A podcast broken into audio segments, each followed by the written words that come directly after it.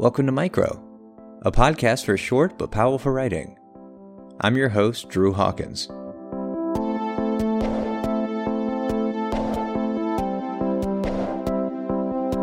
We're taking notes on craft in this episode, as the short fiction and poetry featured here are perfect examples of control in writing. Combining beautiful prose with depth changes in tone, these pieces are glorious and damaging, beautiful and violent. This first, very short, and very powerful piece of microfiction packs so much voice, so much emotion, into such a brief space that the perspective of the onlookers, collective cousins, almost feels necessary as they bear witness. It's called To Ever Love One Girl. It was written by Melissa Llanes Brownlee and published by Milk Candy Review on July 16, 2020. Enjoy.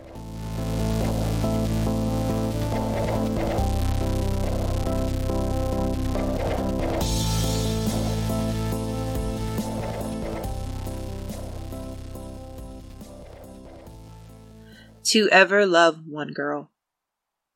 Cousin got whipped with a watering hose in the backyard so the neighbors couldn't see. Uncle and catch her kissing one girl in town. He looped the hose and beat her over and over, slower than the sun beating her ehu hair into a matted mess on her scalp. I no get one lesbian for one daughter. You never gonna see that girl again. You going to church. You going for pray. Each sentence a looped mark on her naked skin as he pulled her pants down and she tried to cover herself crying and pleading.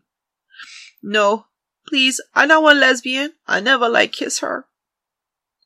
The heavy smack of that green snake shimmering in the sun, empty of water and engorged with hate, filled the yard as we, cousins and sisters, watched Uncle. His red brown skin and salty peppery hair, his fisherman's arms, teach us that it's better to lie and to not be beaten and to suffer the drowning beneath the waves of beer and cigarette breath fathers and uncles and cousins and brothers, our flesh torn by coral lined rocks as we tumble and toss, submitting to their little deaths than to ever love one girl.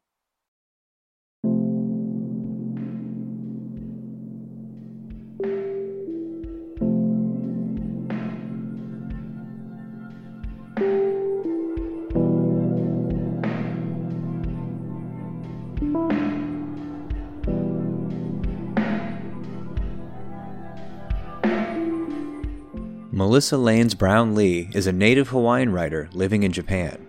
You can find her on Twitter and Instagram at lumchanmfa or on her website at melissallanesbrownlee.com.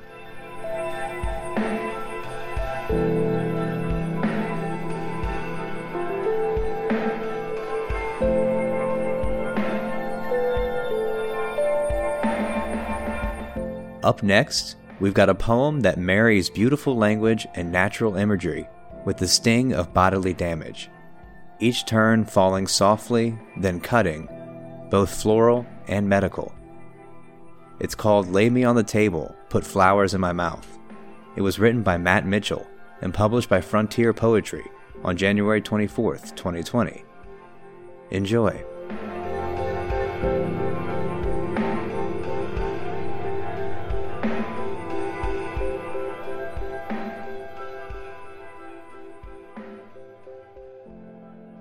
Lay me on the table, and put flowers in my mouth.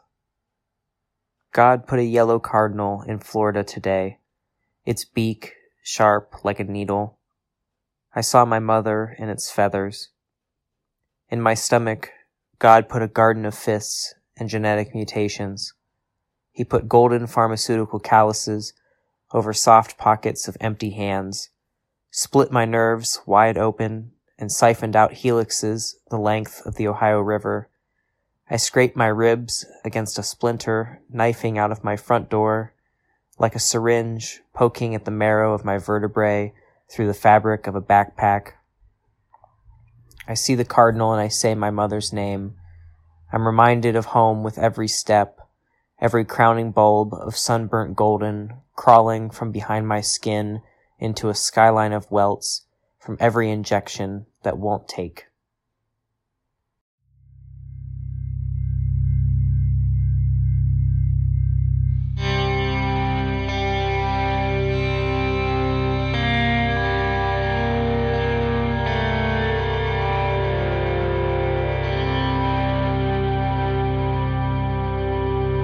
Matt Mitchell is intersex as hell and wrote The Neon Hollywood Cowboy, published by Big Lucks in 2021.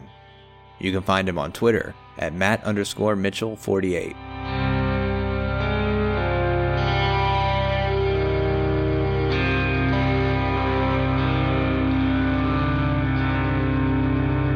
Our final piece has received a number of awards and has been included in anthologies and craft books, and for good reason. The power of individual words used with precision within this tiny space, as well as the devastating change in tone, are simply awe inspiring. It's called Collective Nouns for Humans in the Wild. It was written by Kathy Fish and published by Jellyfish Review on October 13, 2017. Enjoy.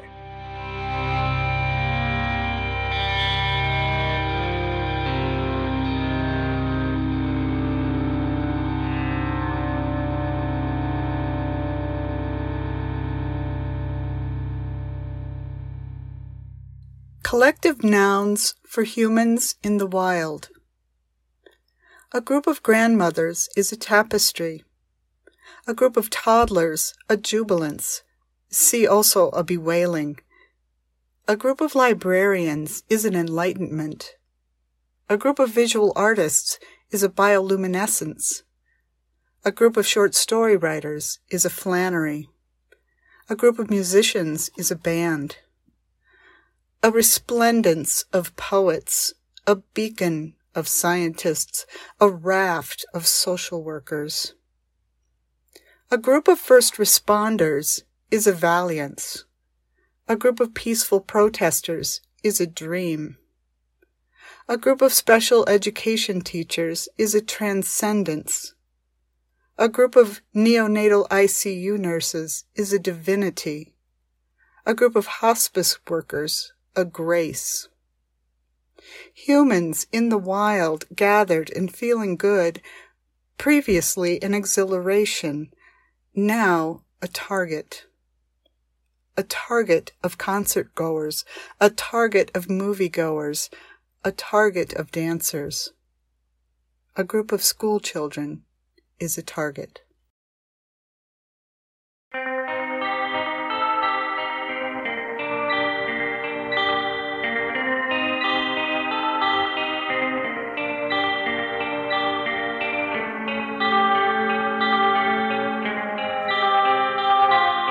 Kathy Fish's most recent work can be found in the Norton Reader, Copper Nickel, Washington Square Review, and is forthcoming in Ploughshares. You can find her on Twitter at Kathy Fish or on her website at kathy-fish.com. Micro is edited and curated by Dylan Evers and produced and hosted by me, Drew Hawkins. Our theme song is by Matt Ordez. You can find all the information about this episode's writers, their featured work, and the publications where they were published in the show notes. If you enjoyed the show, check out some of our other episodes wherever you listen to podcasts. And you can always find our shows at micropodcast.org, and you can follow us on Twitter, Facebook, and Instagram at Podcast Micro. Thanks for listening.